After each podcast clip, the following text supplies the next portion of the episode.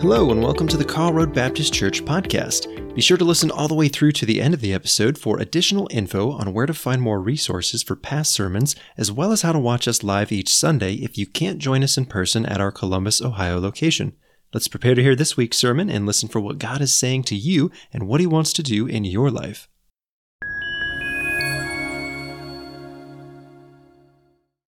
Today, in our journey through the Gospel of Mark, we are considering that Jesus, Son of God, the Messiah, was nailed to a cross and died.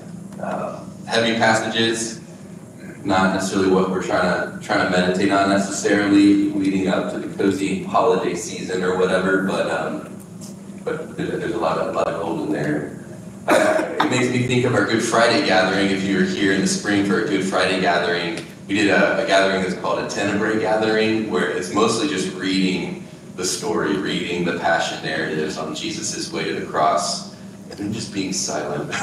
that's what I felt all week. I'm like, oh man, so like, dude, I gotta get and talk about this. Like, I feel like we could just read the account and, uh, and just be silent before God. But here we are, pay me to preach, so we're gonna do it. As heavy it is, we're gonna look at this passage kind of through the question why did Jesus die? And at first blush, it might seem like an obvious answer if you grew up in Sunday school or spending time in church. You know, he died for my sins. He died for forgiveness. He died so I can go to heaven. He died so I don't have to go to hell.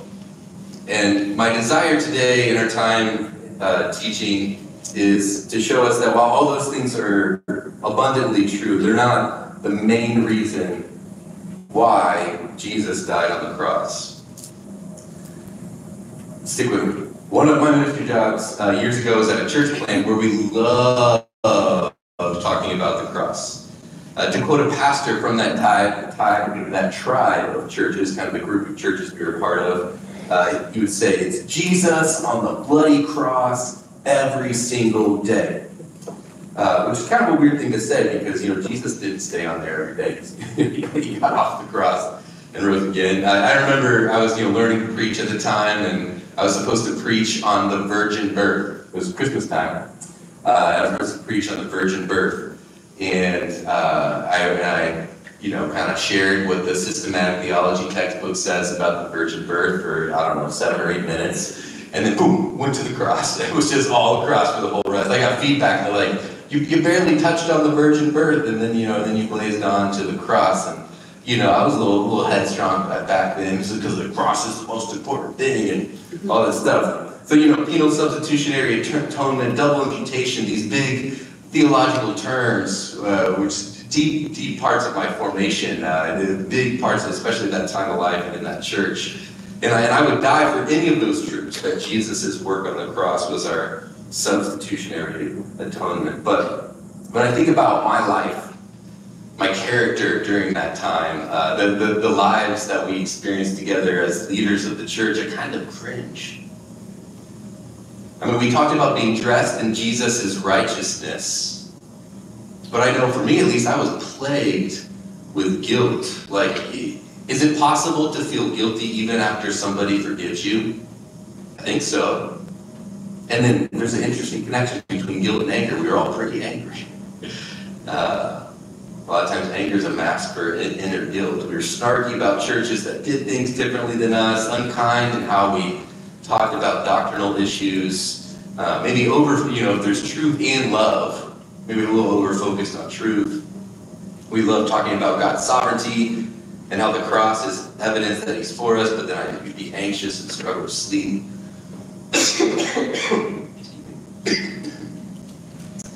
Something about how we were thinking about the gospel, thinking about Jesus' death on the cross and what kind of Savior he was, didn't seem to really be producing the fruit of the Spirit love, joy, peace, kindness, on and on. It wasn't until I started another job at another church where I, sorry, I had a cough all morning. Hang on.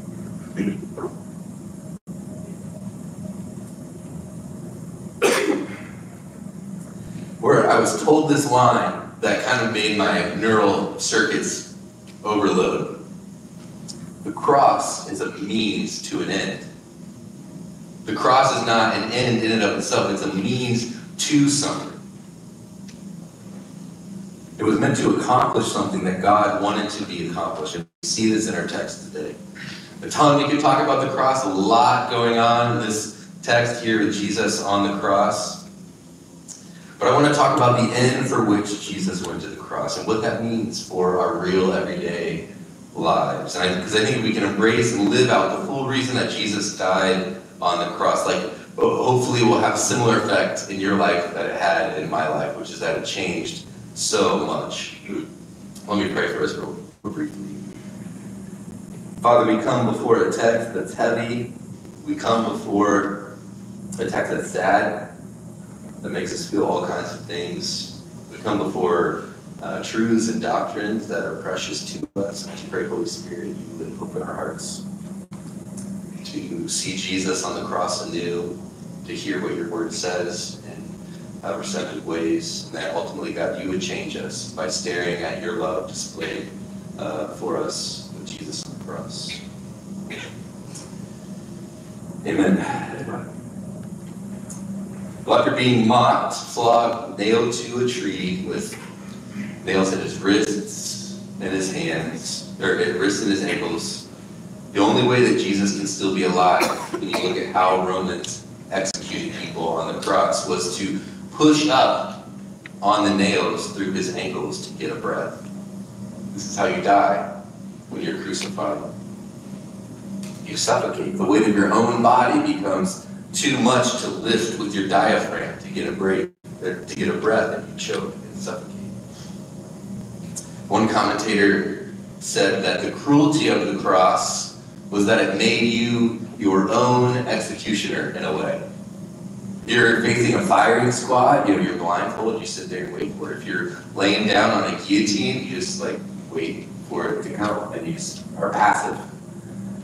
But with crucifixion, and its, all its cruelty, it was up to you to decide when to stop trying, when to stop pushing up for air, when to let it go and die. Would it be three hours? Would it be six hours? Was it was it more of a defiant thing to die quick and get it over with? Was it more a defiant thing to last as long as possible? I don't even know. Like when, when can, can you let yourself suffocate, or do you have to get to your breaking point? You know, like there's some kind of subconscious need for air that kicks in. Yeah, I, I don't know, but it's excruciating. That's where that word comes from. Is crucifixion. And I go into all that physical pain about crucifixion because Jesus' words that we see here in this text, the only red letters in this text, show us, I think, that the physical pain he's experiencing on the cross is not the main thing that he is focusing on. Look at verse 33. Mark 15, verse 33. At noon, darkness came over the whole land until 3 in the afternoon. At 3 in the afternoon, Jesus cried out in a loud voice, Eloi, Eloi, lema sabachthani, which means, My God, my God, why have you forsaken me? The most excruciating thing about the cross was the fact that for the first time in Jesus' eternal existence, he was separated from God the Father and God the Holy Spirit. That Jesus, as part of the Trinity who existed eternally in this beautiful, loving, intimate, divine dance, this divine and tri- triune relationship between God the Father and God the Holy Spirit, is now cut off from that, forsaken by the, the divine mystery of the Trinity, one God in persons. It's being forsaken, being rejected. If you come up to me after the service and you're like, I don't like you, I don't want to ever see you again, I don't want to talk to you ever again, I'll, I'll be sad. You know, but if Camille, my wife, comes up and says that same thing, I will be devastated. The deeper the love, the longer the relationship, the more intimately your lives are intertwined, the deeper the devastation when there is abandonment. And here we have Jesus who has lived in perfect love for all eternity within the Trinity being cut off, separated from God's presence. Why is Jesus experiencing this relational fracturing, this abandonment on the cross? Well, to answer this question, we need to go back to the beginning of the story. Turn back, turn your Bibles to Genesis 1.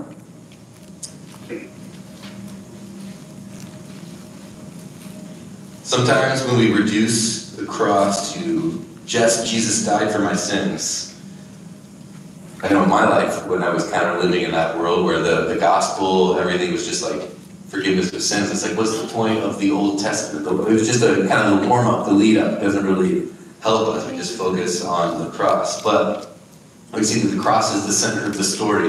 Everything's pointing forward to it or back or referring back to it. So Look at uh, verse 26, Genesis 1, verse 26. This is the creation narrative. Then God said, Let us make mankind in our image, in our livestock and all the wild animals, over all the creatures that move among them. Verse 27. So God created mankind in his own image. In the image of God, he created them, male and female, he created them. So God creates humanity as the pinnacle of his creation and places them in the garden where he can enjoy, where they can enjoy the world that he's made, the work that he's given them to do, and more than anything, where humans can enjoy a perfect, loving relationship, perfect fellowship God and with each other. They were naked and unashamed. Perfect creatures living in perfect communion. This means, yes, literally, they were naked, like they did not have clothes on, but it meant so much more than that. It meant this relational soul intimacy, where they had nothing to hide. They were perfectly known by each other and by God. This is my friend. This, my friends, is what we were created to experience. This is plan A. This is God's intent for us as humans. This perfect relationship with Him, naked and unashamed before Him and before each other. But you know how the story goes. Flip over a page or so to chapter 3, verse 1. Now the serpent was more crafty than any of the wild animals the Lord God had made. He said to the woman, Did God really say you must not eat from any tree in the garden? The woman said to the serpent, We may eat fruit from the trees in the garden. But God did say, You must not eat from the fruit that is in the middle of the garden, the fruit from the tree that is in the middle of the garden, and you must not touch it or you will die. You will not certainly die, the serpent said to the woman. For God knows that when you eat from it, your eyes will be opened, and you will become like God, knowing good and evil. When the woman saw that the fruit of the tree was good for food and pleasing to the eye, and also desirable for gaining wisdom, she took some and ate it. She also gave some to her husband, who was with her, and he ate it. The eyes, then the eyes of both of them were opened, and they realized they were naked. So they sewed fig leaves together and made coverings for themselves. Then the man and his wife heard the sound of the Lord as he was walking in the garden in the cool of the day, and they hid from the Lord God among the trees of the garden. But the Lord God called to the man, Where are you? So, a lot we can say about this passage, pretty foundational to understanding reality, not to mention the rest of Scripture. God's enemy comes down in the form of a snake and he tells the great and terrible lie that is the cause of all the problems. Maybe God doesn't love you. Maybe he doesn't really want what's best for you. He's holding out. That's the terrible lie that settled into all human hearts. Maybe God won't meet my needs, and so, like Eve, I need to reach out and try to meet my needs on my own. Do you see the relational shattering here? Yes, there's disobedience. But disobedience is, is a relational thing. We obey, we do things out of obedience, out of love. That is the, the really obedience is meant to keep a relationship good. Even something like with the government, you know, we're not like intimate with the government, but the relationship with the government is better when you when you what? You obey the laws. And then it's tragic. Instead of walking with God in the cool of the day, they're now naked and ashamed. And they're hiding, covering themselves. Because of sin, the lie, the disobedience that fractures relationships. Humanity is now separated from God. It's heartbreaking and also beautiful that God says, Where are you? The first time you ever had to ask that question. Where are you? And then look at the end, the last verse of chapter 3, verse 24. Because of sin, says, After he drove the man out, he placed on the east side of the Garden of Eden cherubim, or angels, and a flaming sword flashing back and forth to guard the way to the tree of life. So now humanity, because of sin, this broken relationship, they had to leave the garden. With flaming swords, the garden is guarded so that humans could not enter, could not enter into God's presence. Sin is first and foremost a relational issue, a lack of trust and love that leads to a self-driven, self-focused effort to meet our own needs on our own. We're separated from God. Romans road passage, the wages of sin is death, because sin separates us from God which is the source of life, the source of truth and love that humans were, were created uh, to need in order to thrive. And so, justice, because of sin, justice would say that we all deserve, like Adam and Eve, to wander the world alone, straining and toiling to try to meet our needs alone, according to whatever seems right, right to us. And any plan to meet our needs apart from God will never work. God is like the sun Without it, we can't see. We stumble around in the dark, breaking things and stubbing our toes or walking off a cliff. God is like the sun. Without it, nothing can live. No plants grow. There's no food. Everything withers. Like in those, you know, post-apocalyptic scenarios where there's nuclear winter, the sun is blot, blotted out from bombs or a volcano or something. Nothing grows. Everything dies. It's cold.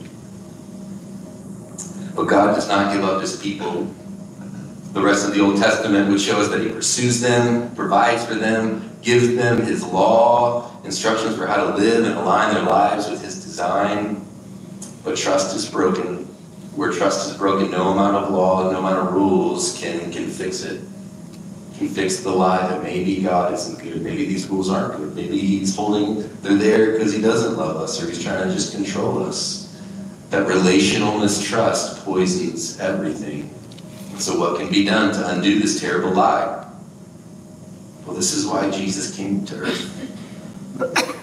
Jesus came to earth to restore us back to Eden, where God and humanity can dwell as one, can walk together in the cool of the day. To rescue God's people from the forsakenness that we, we deserve, living in a wasteland created by the lie that God might not actually love us. So when Jesus shows up on the scene to begin this rescue mission, what's the first thing that he says that Mark records him saying in Mark chapter 1? Repent. The kingdom of God is at hand, so repent and believe the gospel. This is him saying, turn, re- repent is to turn from your own ways of meeting your own needs and return to the kingdom of God. Turn to the kingdom of God, which is life with God under his rule. It's now available in me because I'm here. You can experience life with God under his rule. And on the cross, a lot is happening. But Jesus' red letters in Mark 15 that we read, he's quoting Psalm 22 profound. He's quoting scripture, praying scripture.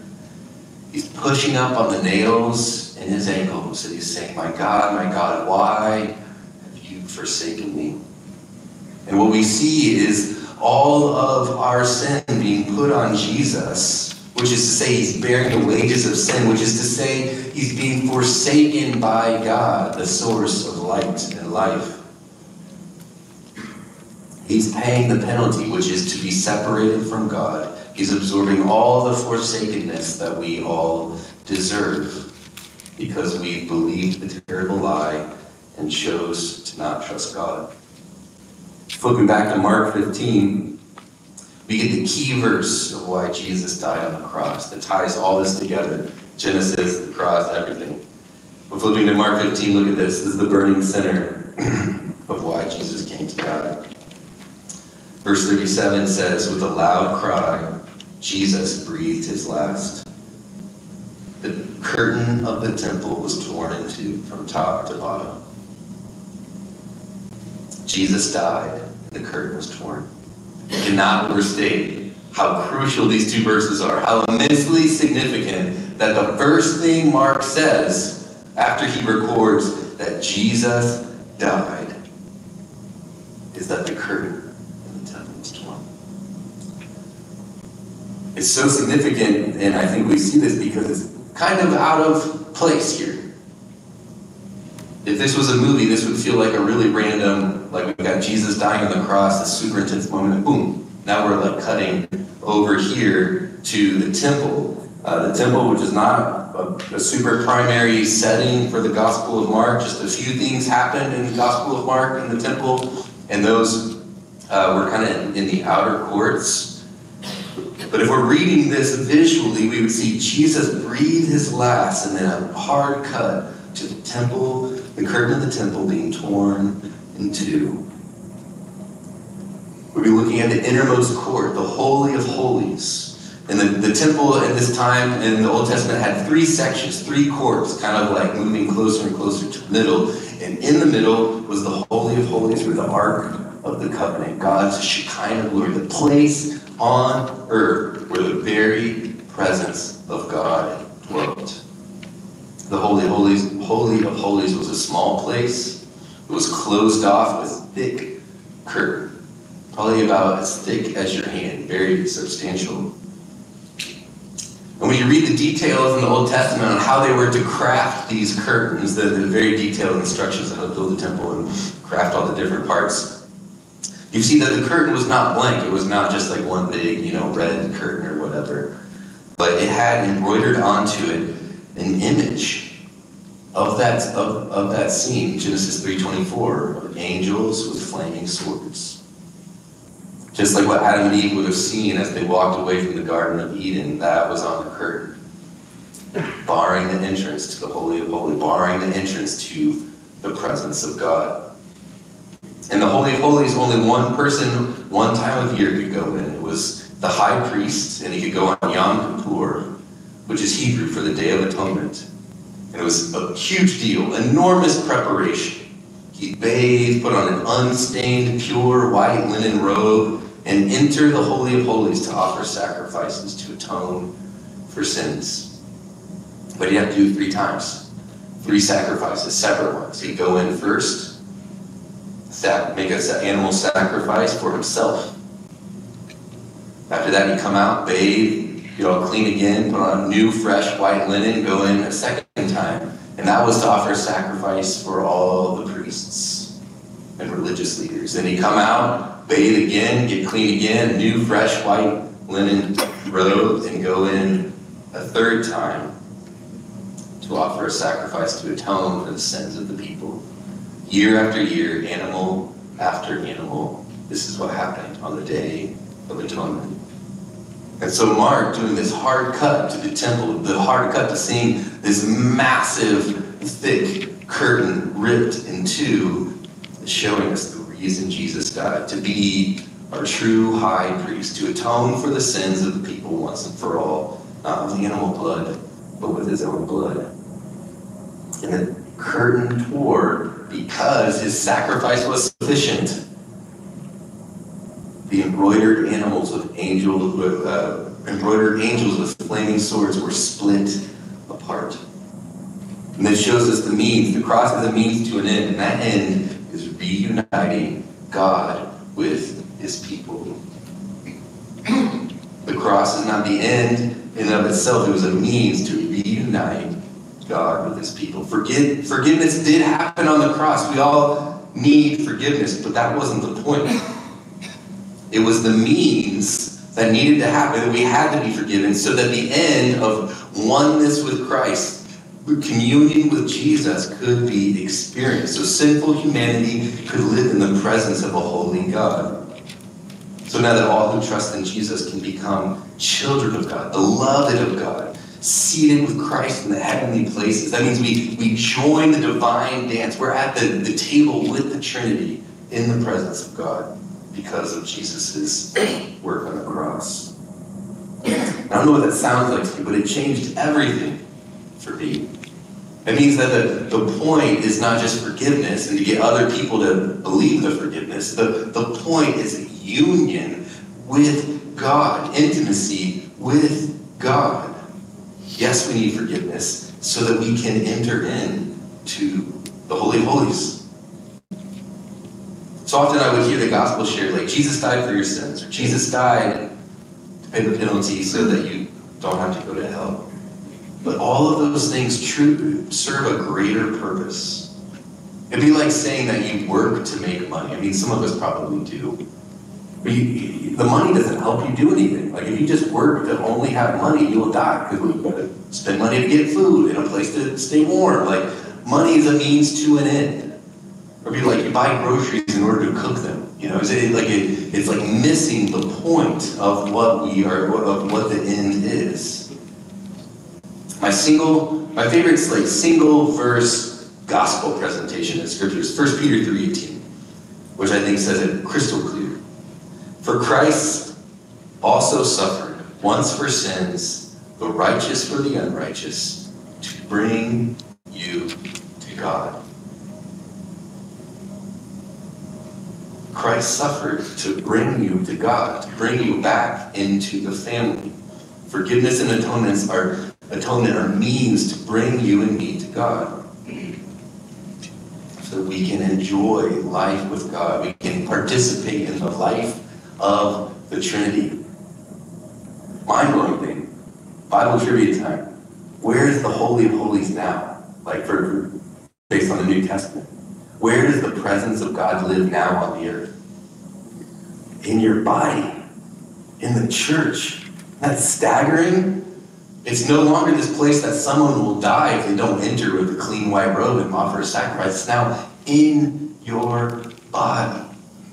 We can experience life with God now. Jesus came to restore us to Eden, walking with God in the cool of the day, to recover the intimacy of, that God created us for back in the beginning.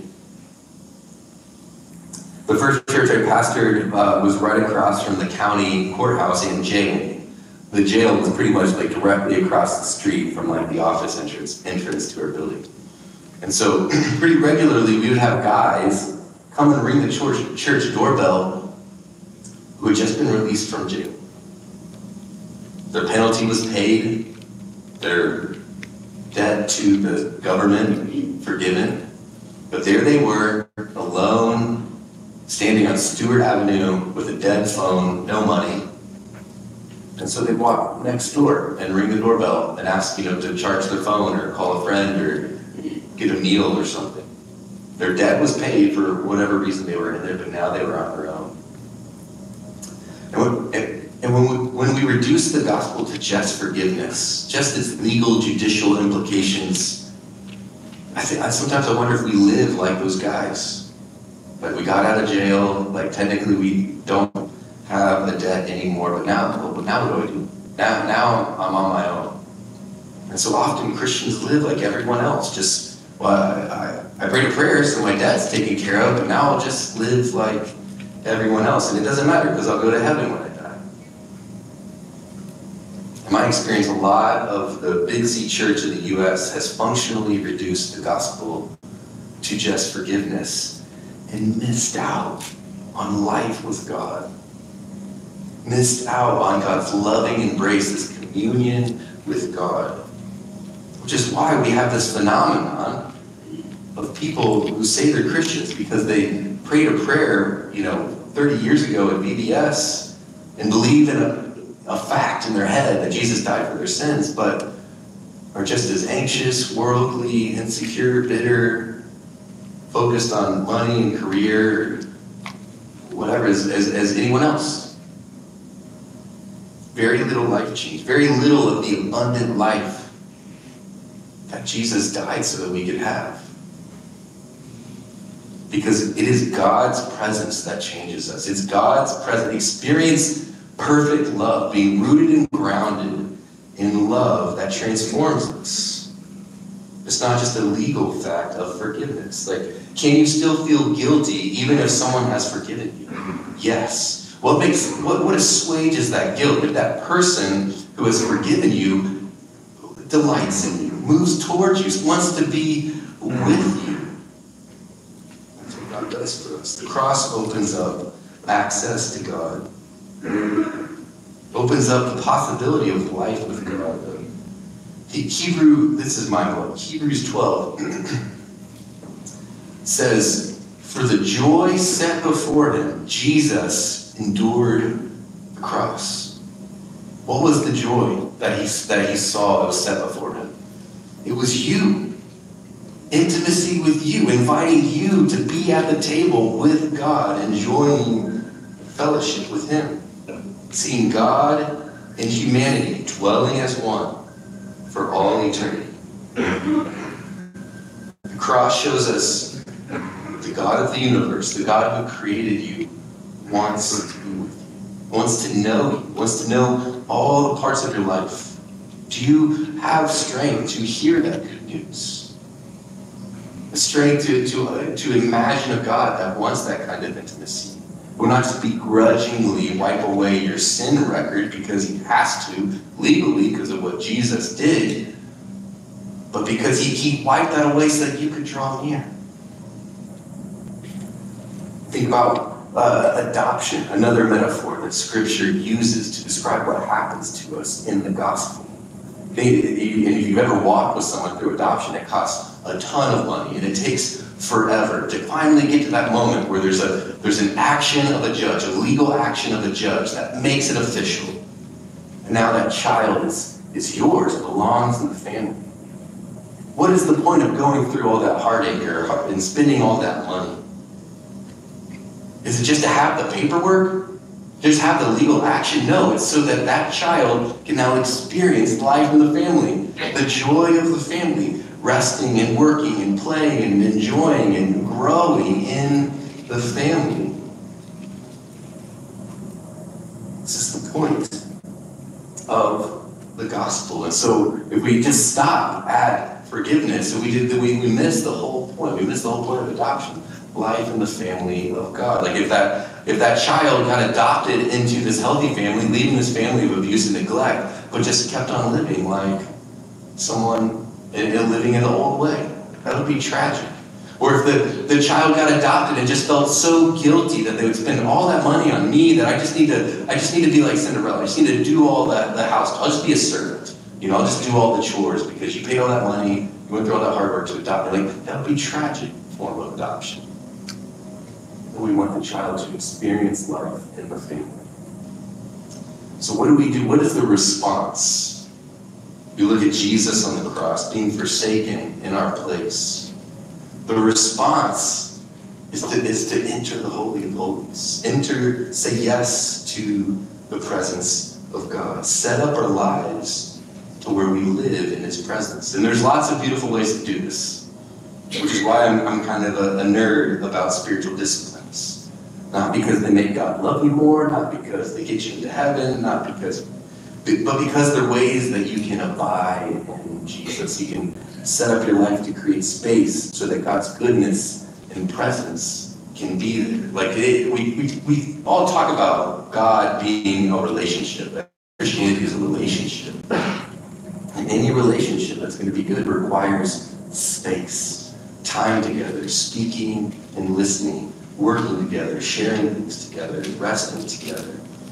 My, my hope is that we as a church family can grow, set up our lives around sets of rhythms, sets of disciplines that help us lean in to life with God, keep life with God at the center of, of our lives, uh, individually and corporately. So I'd say that because there's a lot of things I'd love to say about ways to commune with God. And it's like my favorite thing to talk about.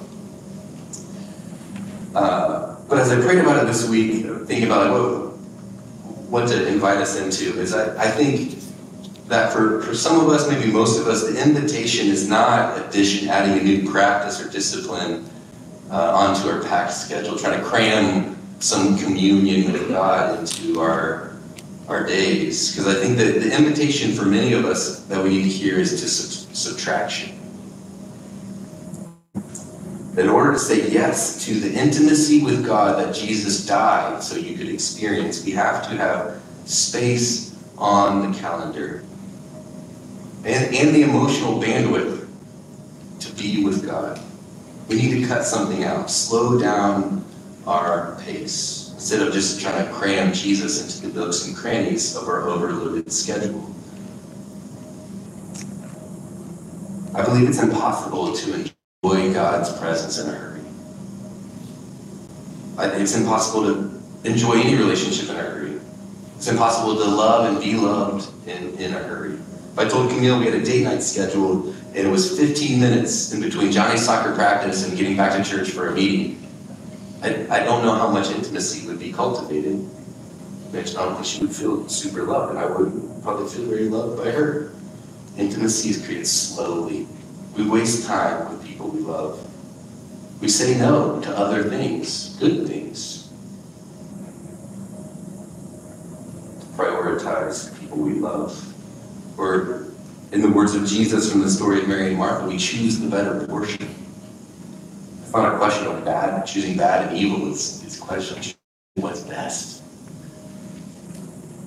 What does the Holy Spirit bring into mind right now that you could say no to, that you could let go of? Getting into the holiday season, like hold tight. A lot of busy stuff. Like what, what, what this holiday season might you be able to subtract in order to be unhurried?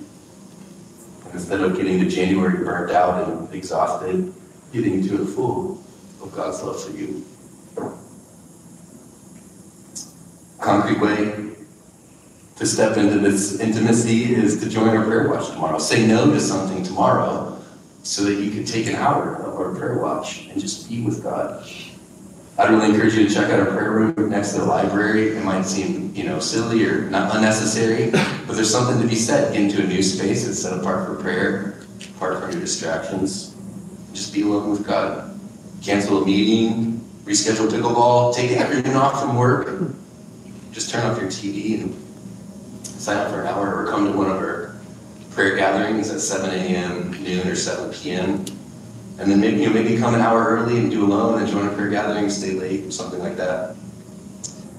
And just show up and say, I'm, I'm here, God. What do you have to say to me? I see Jesus on the cross dying so that we could be together. Here we are, we're together. What do you have to say to me? See, see what he says. What kind of love might be waiting for you if you respond to Jesus' work on the cross by drawing you to God? And then as we think about the story of Karl Road, what kind of renewal might we see as a church if we were a group of people who prioritized above everything else God's presence?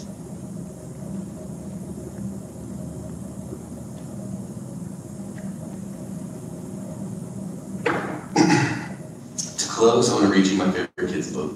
I'm always looking for an excuse to read my favorite kid's book. I've read it before, but I want to read it again. This is called The Garden, The Curtain, the Cross. I'm just going to read this and pray. The pictures will be up on screen. Story time, Pastor Josh. A very long time ago, right here in this world, there was a garden.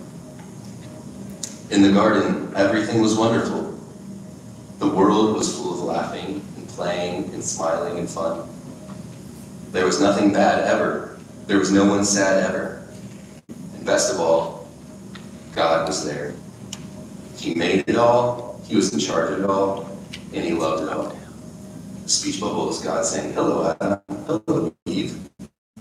People could see God and just enjoy being with God. Eve, God's here. He wants to walk with And Eve says, Yay! I bet it's going to be yesterday. It was wonderful to live with God. But then one day, the people did a terrible thing. They decided they did not want to do what God said.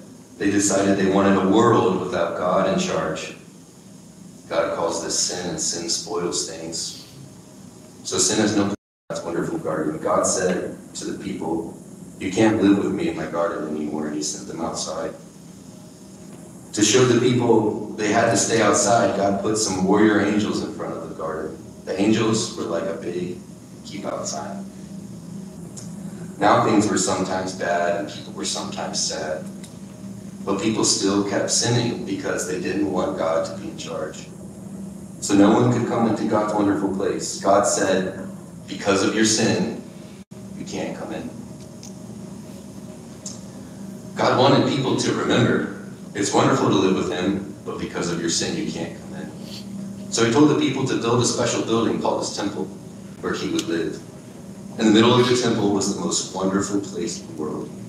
The place where God was, with nothing bad, nothing sad. It was very exciting.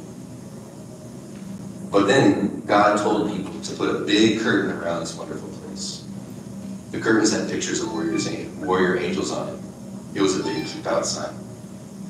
For 400 years, the temple curtain reminded like what God said. It's wonderful to live with Him, but because of your sin, you can't come in. Babies became grown-ups and had babies, and those babies became grown-ups and had babies, and those babies became grown-ups and had babies.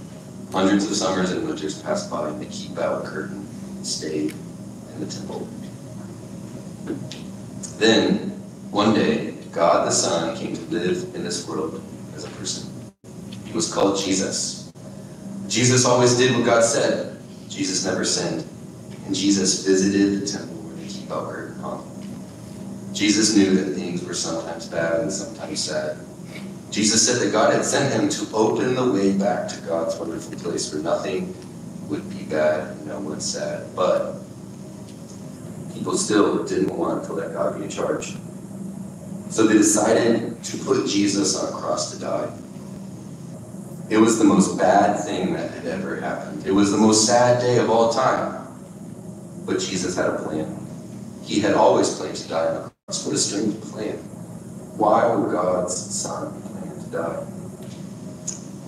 On the cross, Jesus took our sin. All the bad things we do, all the sad things they cause, Jesus took them all from us. And we, when he did, something amazing, astonishing, astounding happened. The curtain tore. God had ripped up the keep out sign. God's wonderful place is open again. Is open again.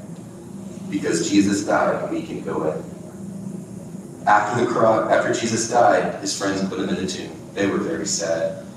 For two days, nothing happened. Then, the next morning, Jesus' friends went to see his body in the tomb, and it wasn't there. A little later on, Jesus' friends were all together, and suddenly Jesus was there, alive. Suddenly, his friends weren't sad. Now they were so, so happy. God had brought Jesus back to life so that he could live in God's wonderful place forever. And Jesus sent everyone an invitation to come and live with him there too. He tells us, God says it's wonderful to live with Him, but because of your sin, you can't come in. But I died on the cross to take your sin, so now all my friends can now come in. We can live with God forever.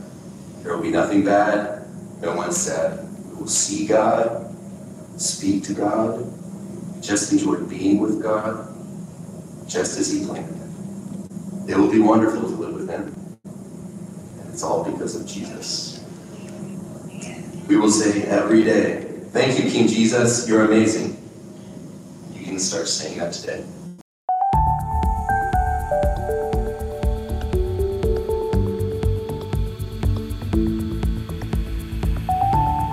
You for tuning in to the Karl Road Baptist Church podcast. We hope you found something that can be applied to your life today and into the future. You can always watch our past services or see them live on YouTube, Facebook, and our website at www.karlroadbaptist.org. That's Karl with a K, A R L, roadbaptist.org. If you search YouTube or Facebook, look for Karl Road Baptist Church, and don't forget to subscribe or follow us if you are watching via a service that allows that so you can stay up to date and notified when another episode is ready for you to watch or listen to. Thanks again for sharing your time with us and putting in the effort to maintain your relationship with God. Have a fantastic week, and we look forward to growing alongside you in the future with the next episode of the KRBC podcast.